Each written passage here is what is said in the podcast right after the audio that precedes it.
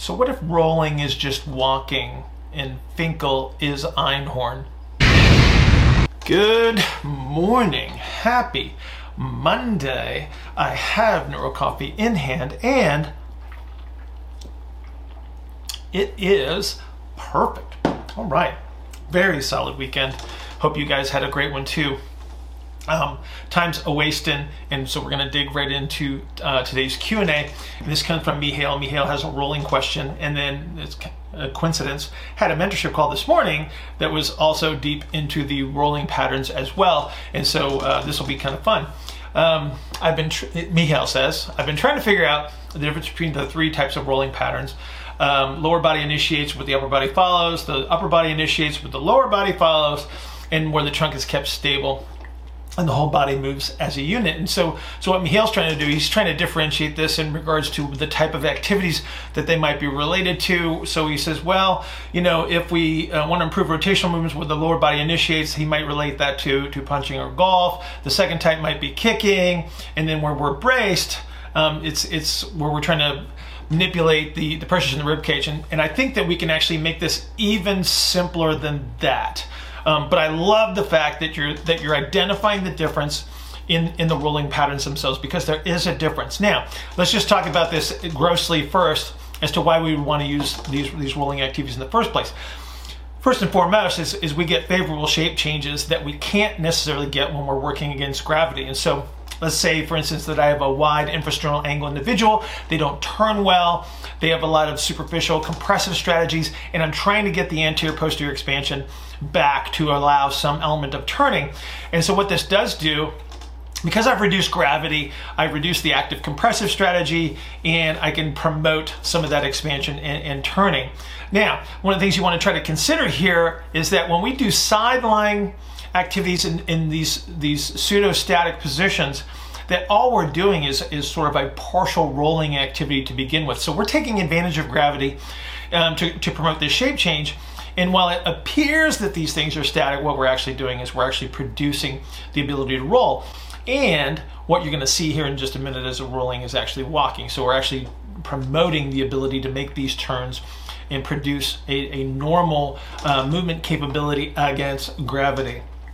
So um, what we want to think about then is once we can capture the, expansion, once we can capture the ability to turn, is that we're going to just bring people up from the ground, and then that's how we can sort of progress the, the programming.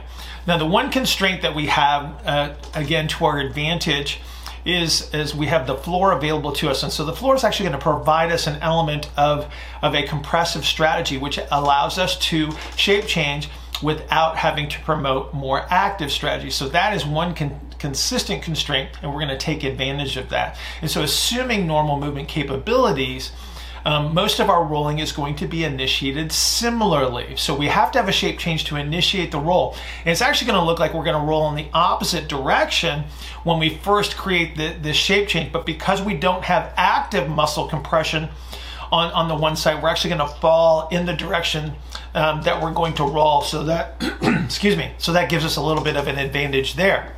Where things get really interesting is when we start to to get over towards the side. And so this is where we're going to see the differentiation between initiating with the upper extremity versus initiating with the lower extremity. So the simplest way to look at this is again, we look at this as, as a gait pattern. So if we have a lower extremity lead, this is going to move us towards early propulsion because what we're going to do is we're going to create a yielding action on the upside uh, posterior aspect uh, of the axial skeleton. So we're creating a delay in the axial skeleton. So again, so if you look at the, the, the photo here, we got a left posterior expansion, um, and we're gonna lead ourselves from an externally rotated orientation into an internally rotated um, uh, orientation towards maximum propulsion. So if I'm lacking propulsion or internal rotation, then I'm probably going to initiate the rolling activities with my lower extremity lead. So again, I'm trying to create the delay strategy on this, this upside.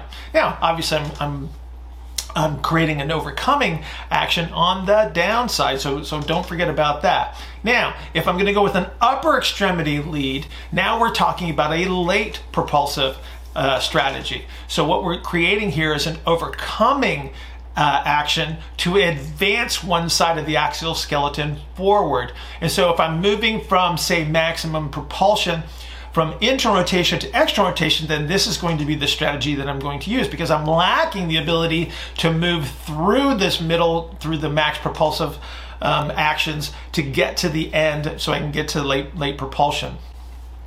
If I want to create a max propulsion or, or work through the middle propulsive um, phase uh, of gait, then this is where I'm going to start to use um, a position that is going to bias me towards internal rotation. And so we're going to initiate this a little bit differently. So we're going to make sure that, that we have hips and shoulders at approximating that 90 degrees. So right in that, that sticking point um, area that if we were upright and working through a split squat or a squat, this would be, be this, this orientation. So what we need to recognize is that if we walk faster or if we sprint or at peak forces of throwing or jumping or whatever it might be, um, this is going to be the strategy that we're going to use. So there's a less less of a differentiation in regards to to the the axial skeleton here, and so everything's going to sort of move as as one large block. We still have yielding and overcoming actions. It's just that the orientation is a little bit different in regard to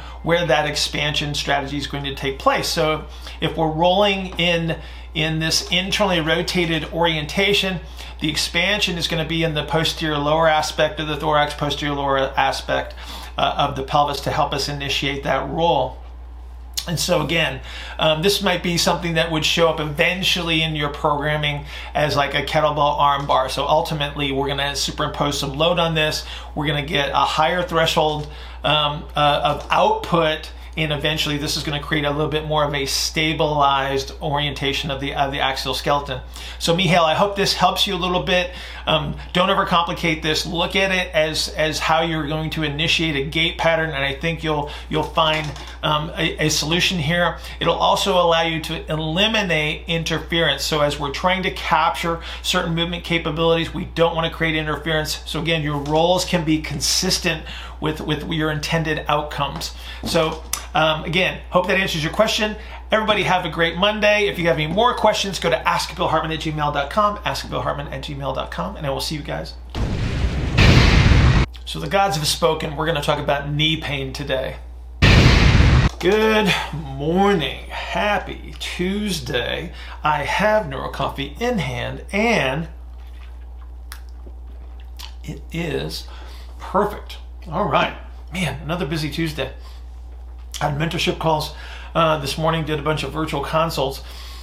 And so, it, it, as a result of all this, uh, we've had sort of this perfect storm of knee issues. So I thought it would be a good idea to review some of our some of our principles and concepts in regards to, to knee pain. So this will apply to anyone with some some diagnosis, um, whether it be just anterior knee pain, quadripatellar tendinopathy, chondromalacia patella, patellar tracking problems, um, whatever whatever it may be.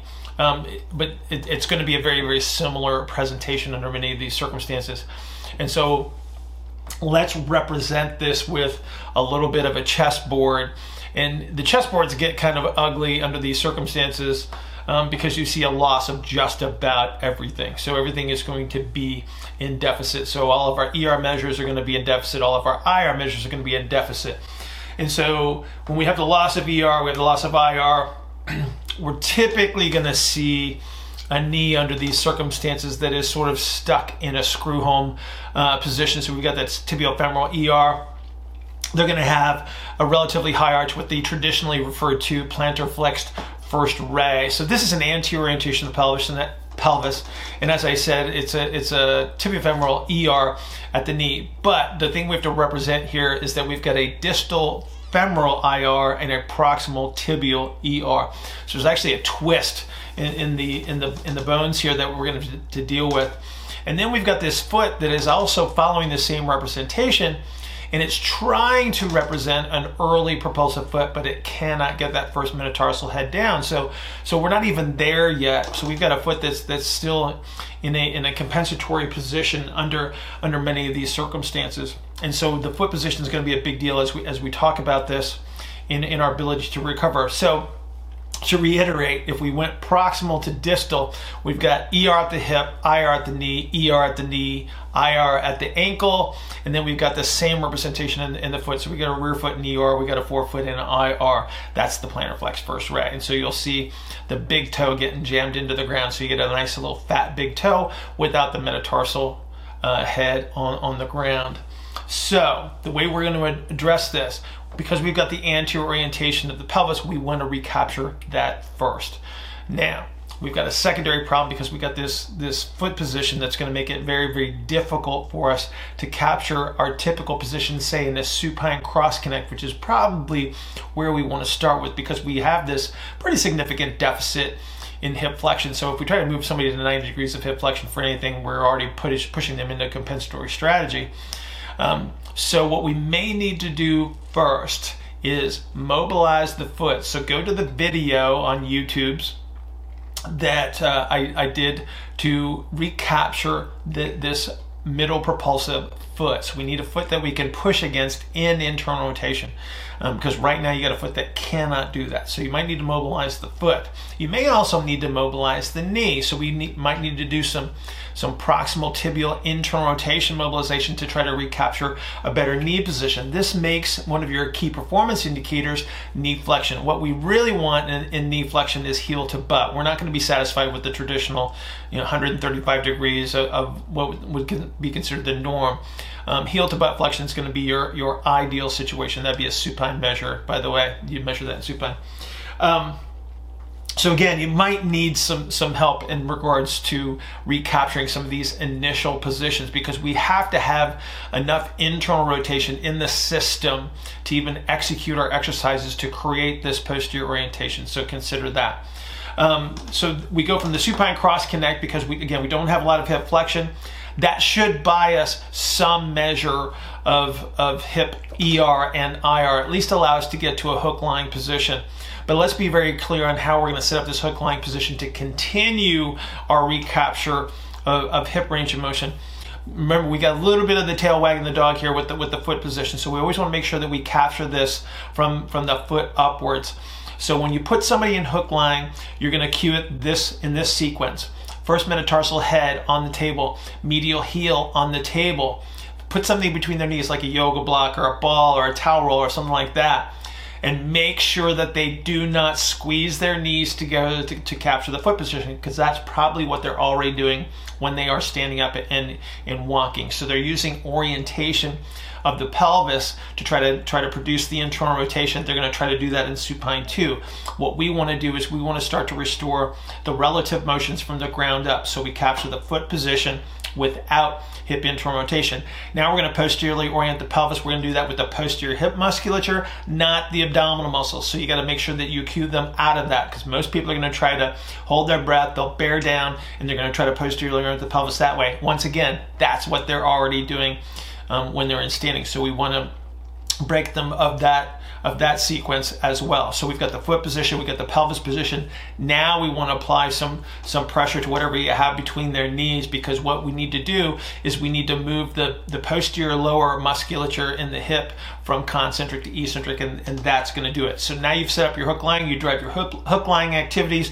We're going to recapture even more of that posterior orientation of the pelvis. We're going to reduce the concentric orientation that was limiting our hip flexion measures. And so now we have bought ourselves some hip flexion, which is great right because chances are we're going to be able to move somebody into half kneeling progressions and, and split stance variations because we need we need the knee flexion position to untwist the distal femur. So let's go back to old school physical therapy where all knee problems were blamed on a weak VMO. Well, they weren't exactly wrong. They just had the they just had the wrong concept in mind typically what you're going to have when you have these tibial-femoral ER situations if you've got is that you've got a, a distal vastus lateralis that is concentrically oriented and you get a VM or VMO vastus medialis that is eccentrically oriented. And so that's why we've got got this nice little twist going on because the VL is an internal rotator of that distal femur VM is an ER muscle for the distal femur, and that's what we got to recapture. So this is why we want to put people in right knee up, half kneeling activities. We're going to superimpose some some rotational force onto that. So we have to drive that that ER moment um, a, a, little bit harder, but we're going to respect 90 degree angles. So we're 90 degrees at the pelvis relative to the imaginary frontal plane to 90 degrees of hip flexion, 90 degrees of knee flexion, and we got to capture our foot cues. So again, we can't ignore the foot cues because again, we got to eliminate the tail wagging the dog concept. So once we do that, we can untwist the knee, use your KPI of your knee flexion as your indicator of recapturing the, the positions. But remember, you got a foot, you got a knee, and you've got pelvic orientation to deal with here um, in regards to the orientation of, of the knee it, itself a little add-on FYI. If you're able to capture the knee position manually or through your other exercises, but you find that, that you're not getting those changes to stick, what you may need to do is add in some tibialis anterior retraining. So tibialis anterior tends to be eccentrically oriented when we have this tibiofemoral ER situation. So we need to teach it to become more concentric as we uh, flex the knee and, and dorsiflex the ankle. And so we retrain this, and this is going to help you manage that proximal tibial ER. So ways to measure your success in this circumstance.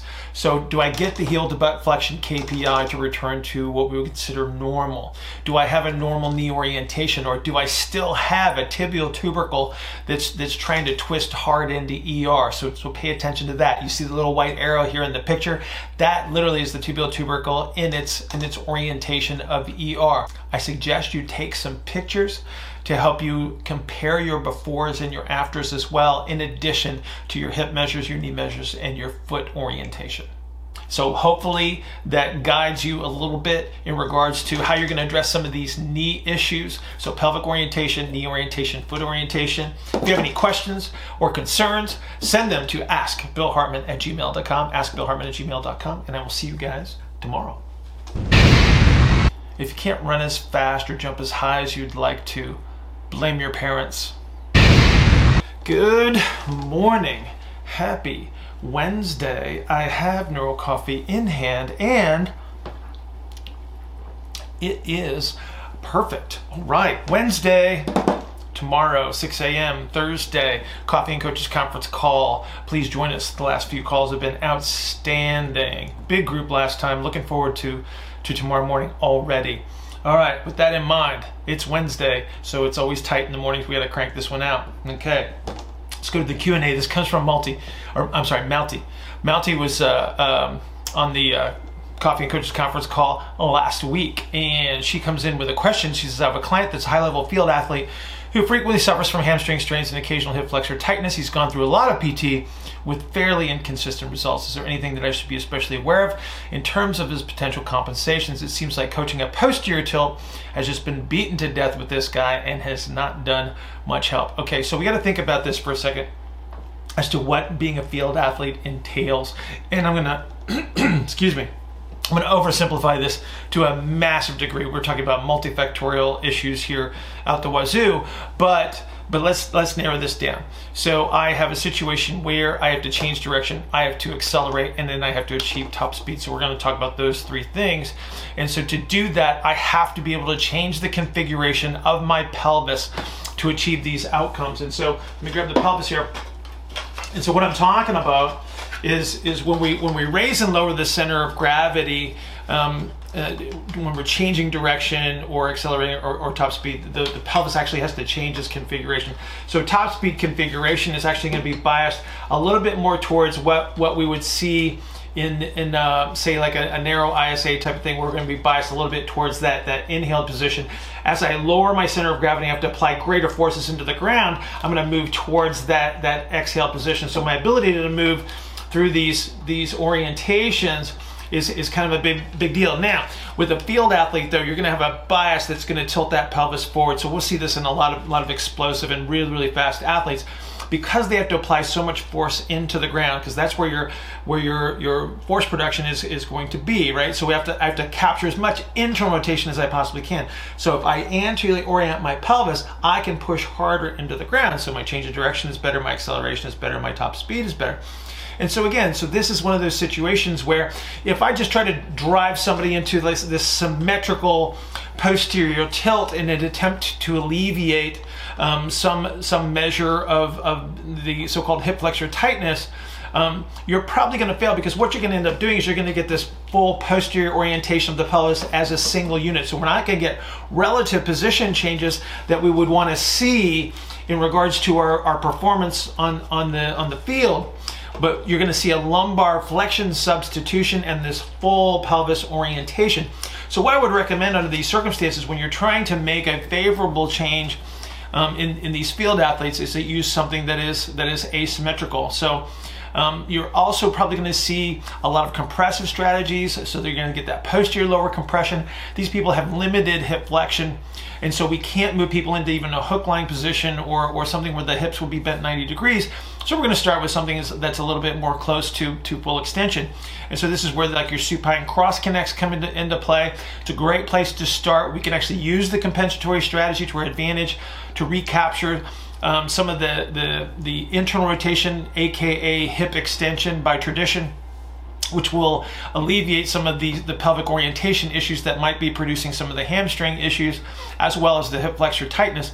And then we want to move you into something that would be more like the, the prone propulsive strategies. And then we're going to move this upward into a standing activity where we'll go through a whole progression of A marches, A skips, etc um, to, to try to teach them how to control this orientation in a dynamic environment. But Malti, what your question has led me to is let's look at some structural issues um, that we might be able to utilize to tweak training a little bit more, um, where we can identify these these performance related biases by physical structure. So this is actually kind of interesting. Um, I haven't really talked about this a, a whole lot. And so what we want to do is we want to take a look at the entire configuration of the axial skeleton. So, so this is not about the archetypes per se.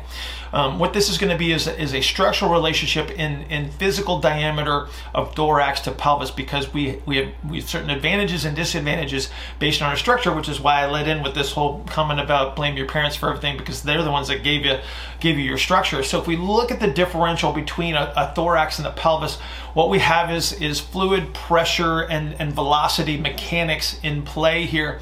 And so, so what I'm going to do is I'm going to break this up into, into three. I'll give you three representations. There's more than there's more than three, but but again, I'm going to use these as as um, something to, to, sort of get us started on on this level of discussion. So let's just say that I have a thorax that is that is narrower in, in circumference than, than the pelvis. So we're going to call this this a, a, a narrow to wide uh, configuration. What happens internally with the internal mechanics is I have a gradient bias that is downward, which means that it's easier for me to, to push push my guts downward. So there's a higher velocity that's driving me into the ground right away. And what this is going to do as an athlete is that it's going to increase the, the duration of my ground contact times. And so that means that I'm also going to have a lesser upward velocity. So I'm going to be a little bit more challenged in that regard. Doesn't mean I can't be fast, doesn't mean I can't perform at very, very high levels. We're just, we're talking about biases here. Um, so, but what it's going to do, it's going to give me better side to side agility. It's easy for me to move the internal forces from side to side, but it's going to steal my top speed. Um, because again, I, I, for top speed, you've got to be able to throw the guts up into the air as you're bouncing across the ground. It's just harder to do in this configuration. But because my ground contact times are a little bit longer, I might have good acceleration. Um, it steals my vertical jump a little bit um, which again, um, I don't know how important that is when, when, I'm a field athlete because again, it, it, just depends on what type of a position player that I'm going to be. Now, if we looked at this kind of in the gym, it's like, let's just take a box squat. We're going to apply this box squat to everybody. Um, how would I bias this box squat to enhance my ability to perform on, on the field? I'm going to use a reverse band box squat. What the reverse band is going to do is it's actually going to help me accelerate those guts upward. It's going to train me to do that. And, and so there's there's a way that, that you can bias the training. So I write one training program for all my field athletes, but I can bias it um, directly for each individual athlete so they benefit from this. So the reverse band is going to help me elevate the guts because that's my greatest challenge. Now, if I go to a wide circumference in the thorax and a narrow circumference of the pelvis, now my gradient bias is upward. So this is going to reduce my ground contact times and it's going to increase my upward velocity. So these are these are the people that tend to stand out as, as athletes because Um, what this does is it does gives me better top speed. I have a lesser acceleration, but but because my top speed is so good, I tend to make up for the lack of acceleration. So these people look good under almost every circumstance. Um, they, they don't have as great a change of direction um, like our, like our, our person with the with the wider relative circumference of the pelvis but once again, it's like they just make up for it with top speed. If I want to apply this in the gym, I'm gonna and, and I'm writing my program, and everybody's doing a box squat that day. Um, I'm gonna have this guy just do a regular good old box squat. The basic premise here is you've got somebody that has a configuration that makes them an outstanding athlete by most people's perspective. Just don't screw them up. So now let's take a look at somebody that that is that is a wide circumference of the thorax and a wide circumference of the pelvis. Now, in this situation, I have a relative similarity between the, the upper and lower part of the axial skeleton. So I don't have a gradient bias where I would see the velocity changes internally um, that I would see with the other two configurations. So what this means is, is that I got a guy that can probably produce a heck of a lot of force, but it takes him time to do so. Um, so again, this guy is going to be a guy that, that is really good at moving other people around. He can produce a lot of force. He doesn't get moved around a lot um, in and of, of himself.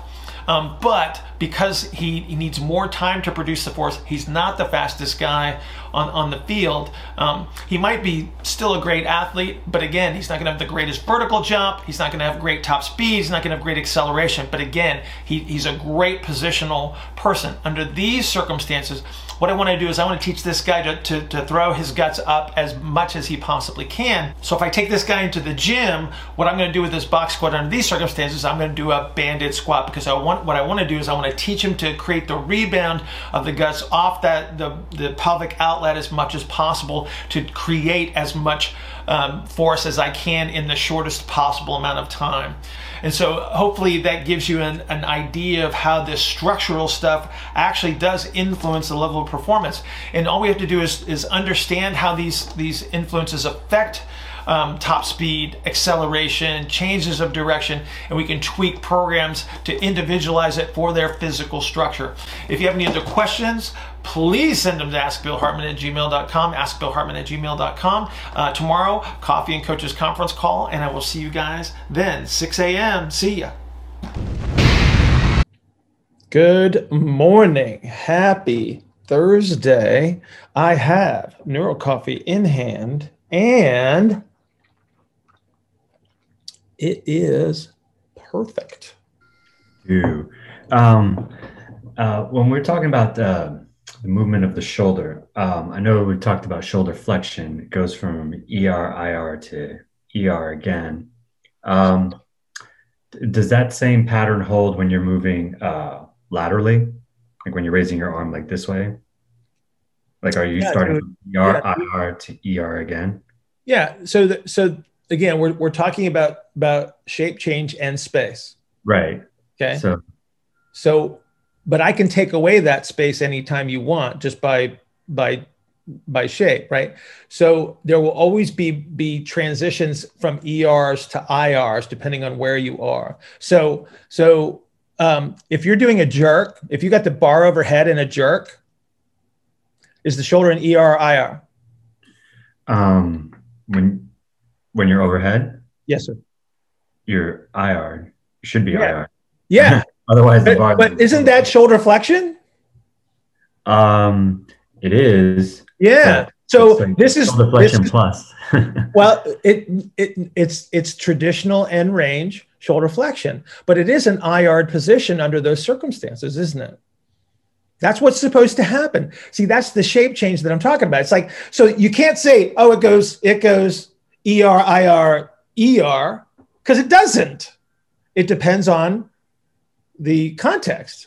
It depends on the shape change. So if you watch, if you take a if you take a uh, a, a freeze frame of an Olympic weightlifter in in a profile view, side view, as they complete the jerk, their head's in front of their shoulder girdle, right? Should be. The, yeah the weight the weight is over the shoulder girdle and their their sternum is expanded forward because if you don't do that where does the bar go manuel um, you probably lose it in front because yes probably, exactly because there's nothing under the bar right? Mm-hmm. So how do I create stuff under the bar? I take both scaps, I compress them against the posterior thorax, I shove you forward, I internally rotate. That's my force producing position, right? I'm producing force uh, up into, into the barbell. So I'm turning inward. I'm IRing. My head's going to go forward because I'm compressing dorsal rostral. I am I am pushing the lower cervical spine forward, and I'm pulling my head back in in in uh, response to that. But I have to have the expansion anteriorly. One because I need IR and I need space. I need an expansive expansive thorax underneath the bar to stack the weight on top of. Otherwise, I can't do it. So again, it's like when you say, "Is it the same?" It's like, okay, what are we doing? Right? What's the shape that that that we're creating? How much load is there? If I am in a, if I'm in a, you know what a T push-up is?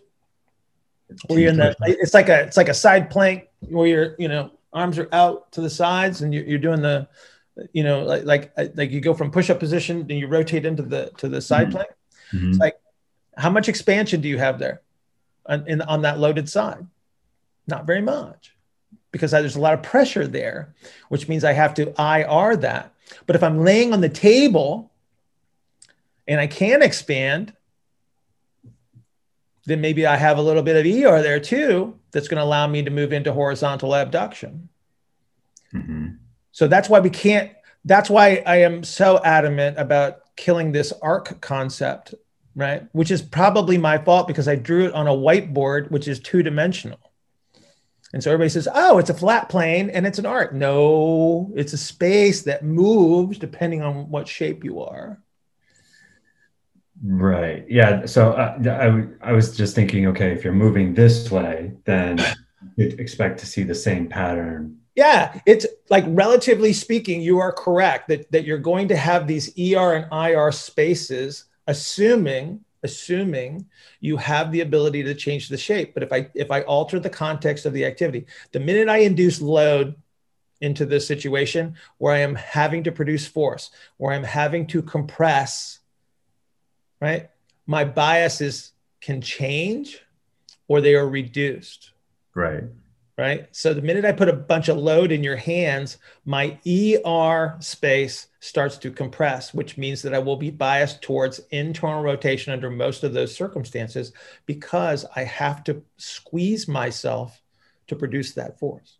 I am. You, you always say that to access IR, you need ER, but if you compress a lot, you lose uh, the external rotation bias and yes. you get IR. So how do you do to move under loads if you lose that, if you need it to access this? Like if I want to squat heavy, I still need ER, right? Yes. But if I, I load, I will lose my ER. Yes. So I will do you think that automatically automatically when you want to do heavy things, you have to get substitutions and you can't get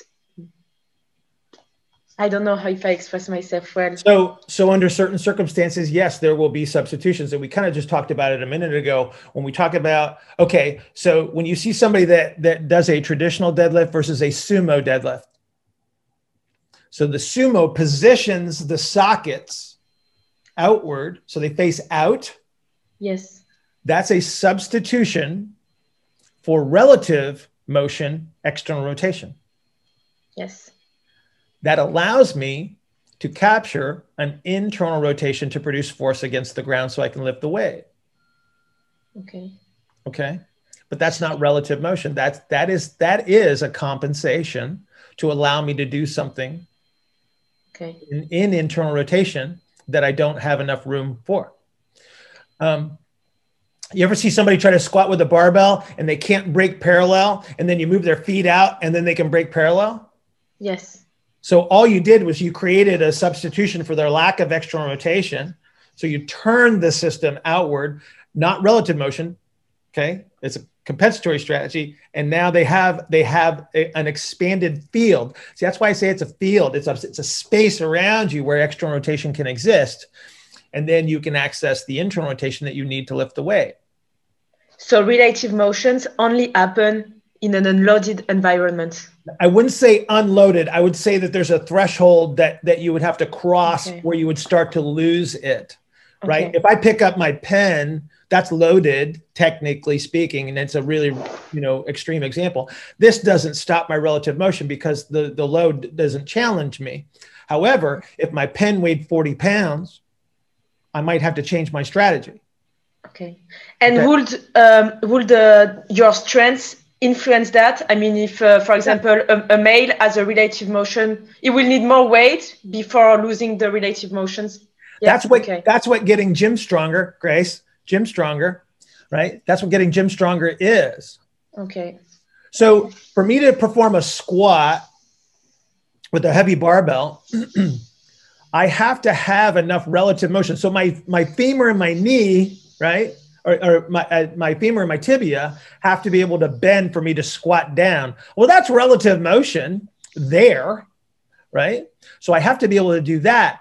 So what that means is is that I have now increased the coordination of my system to produce the upward force or the force into the ground that's going to allow me to push upward and still capture enough eccentric orientation to move. Okay. Just enough, just enough.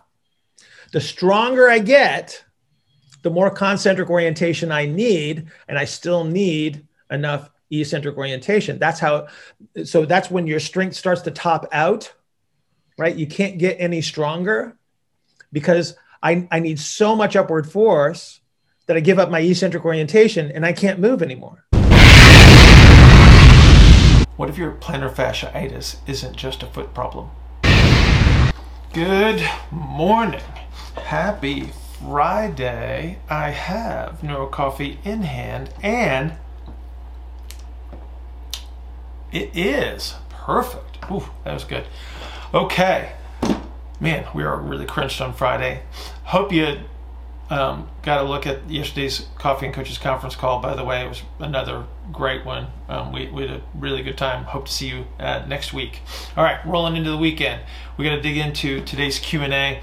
I went back and forth a few times with, with uh, Vic on on the email and uh, talking about plantar fasciitis and, and he had some questions like how does this arise and what are some of the mechanisms and and uh, I think that, that number one I think that the the diagnosis is probably um, inaccurate in most situations. I think you can get an itis on the bottom of your foot for sure, but it's usually an acute situation. Step on a rock, come hard out of a cut, and you can certainly create the, the irritation necessary to produce an inflammatory situation. But I think in most cases, especially with the people that, that, that come to me with these insidious onset of, of plantar foot pain, um, I don't think it's going to be an, an itis situation. And I think if you look at some of the, the soft tissue research, um, especially leaning towards tendinopathy, you're going to see that that we- we're seeing people in these later stages of tendinopathy where there is no inflammatory situation. These are degenerative situations um, that occur, and most likely, in my opinion, I think there's going to be a blood flow issue that's associated with that too.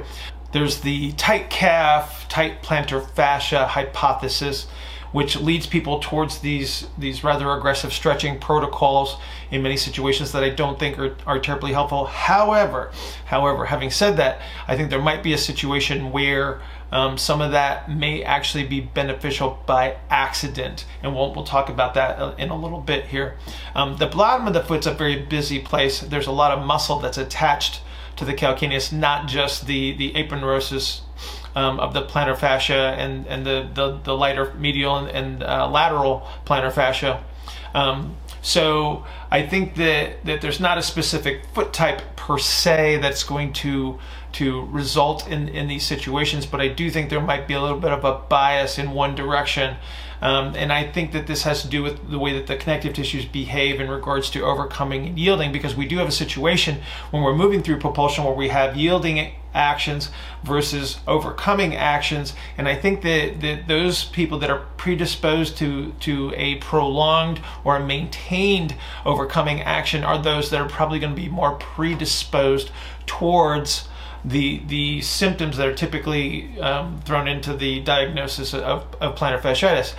Is this reason that I think that some of these stretching protocols may accidentally help? Because if if we can create any yielding action at all through some form of of tension, then then maybe you do get some relief. But I think in many situations, um, because this is not just a foot problem, this is a center of gravity issue, um, as you as you'll see here in a minute. Um, I don't think that, that it's necessarily going to be a great solution. So let's real quick go through our phases of, of the of the uh, propulsive foot, so we get an idea of what we're talking about here. So, as you recall, we're gonna we're gonna have three rockers. We have our ankle rocker, which is the heel contact to, to, to where that first metatarsal head comes down to, to the surface. I've got a tibia that's that's behind the ankle that's in that's in ER. This is going to translate over the foot, and so this is going to be our middle propulsive phase, and this is where we're going to see the reduction of the arch. So we see see the supinated foot with the arch. We're going to move towards traditional pronation, which is which is the the lowering of the arch, and then I'm going to see the resupination of the foot and the re ER um, under those situations. Now, I think that, that those that are going to be more predisposed towards this diagnosis are going to be those that are going to be in the later stages of middle propulsion or they're going to be trying to acquire this early propulsive strategy. So if you recall, um, at, at the end of, of middle propulsion where we're going to hit that maximum propulsion, so this is maximum pronation right at the point where that heel starts to break off the off off the ground, I have to create this overcoming situation. And so so this is the the connective tissue behavior. So they're, they're, the the tissues are behaving very very stiff at this point. I think that this is where we're going to see most of our our people that are that are dealing with with the the heel pain situations because this is the overcoming. And so at right this very end, I get this this this high rate of loading into the connective tissues. They become very very stiff. Now, if you have somebody that is in a later propulsive foot, um, just as a reminder, if their heel is still on the ground, what you're going to see is you're going to see a decent arch, but you're going to see the toes curl under. So we're going to see this the the the um, distal phalanges there are, are going to get pulled under. So we're going to see a, a, a, flexed toe representation under those circumstances. So you can differentiate between somebody that is that is biased towards their max propulsion versus the the later because we're gonna we're gonna change the strategies a little bit in regards to uh, which presentation you're seeing um, let's go back to center of gravity real quick. If I if I am anteriorly oriented, I'm, I'm, I'm going to see those people that are going to have a center of gravity that is that is biased forward. If I have say a narrow ISA and I have that posterior lower compression, I'm also going to see somebody with that center of gravity forward. And in both cases, I'm going to be pushing that tibia forward. So so what we want to talk about now is this rate of, of tibial translation across the foot. So if I see somebody with the lower arch, what I have is a situation where the, the arch is low, so that allows the tibia to translate very, very quickly. That increases my rate of loading.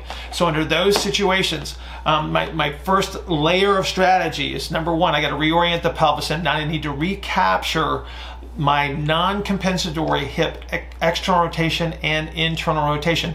That's going to help me manage this center of gravity situation. Number two, I got to restore the arch. So in this case, there may be an orthotic solution that, that we need to utilize or perhaps a, a, shoe selection that's going to allow us to manage this arch.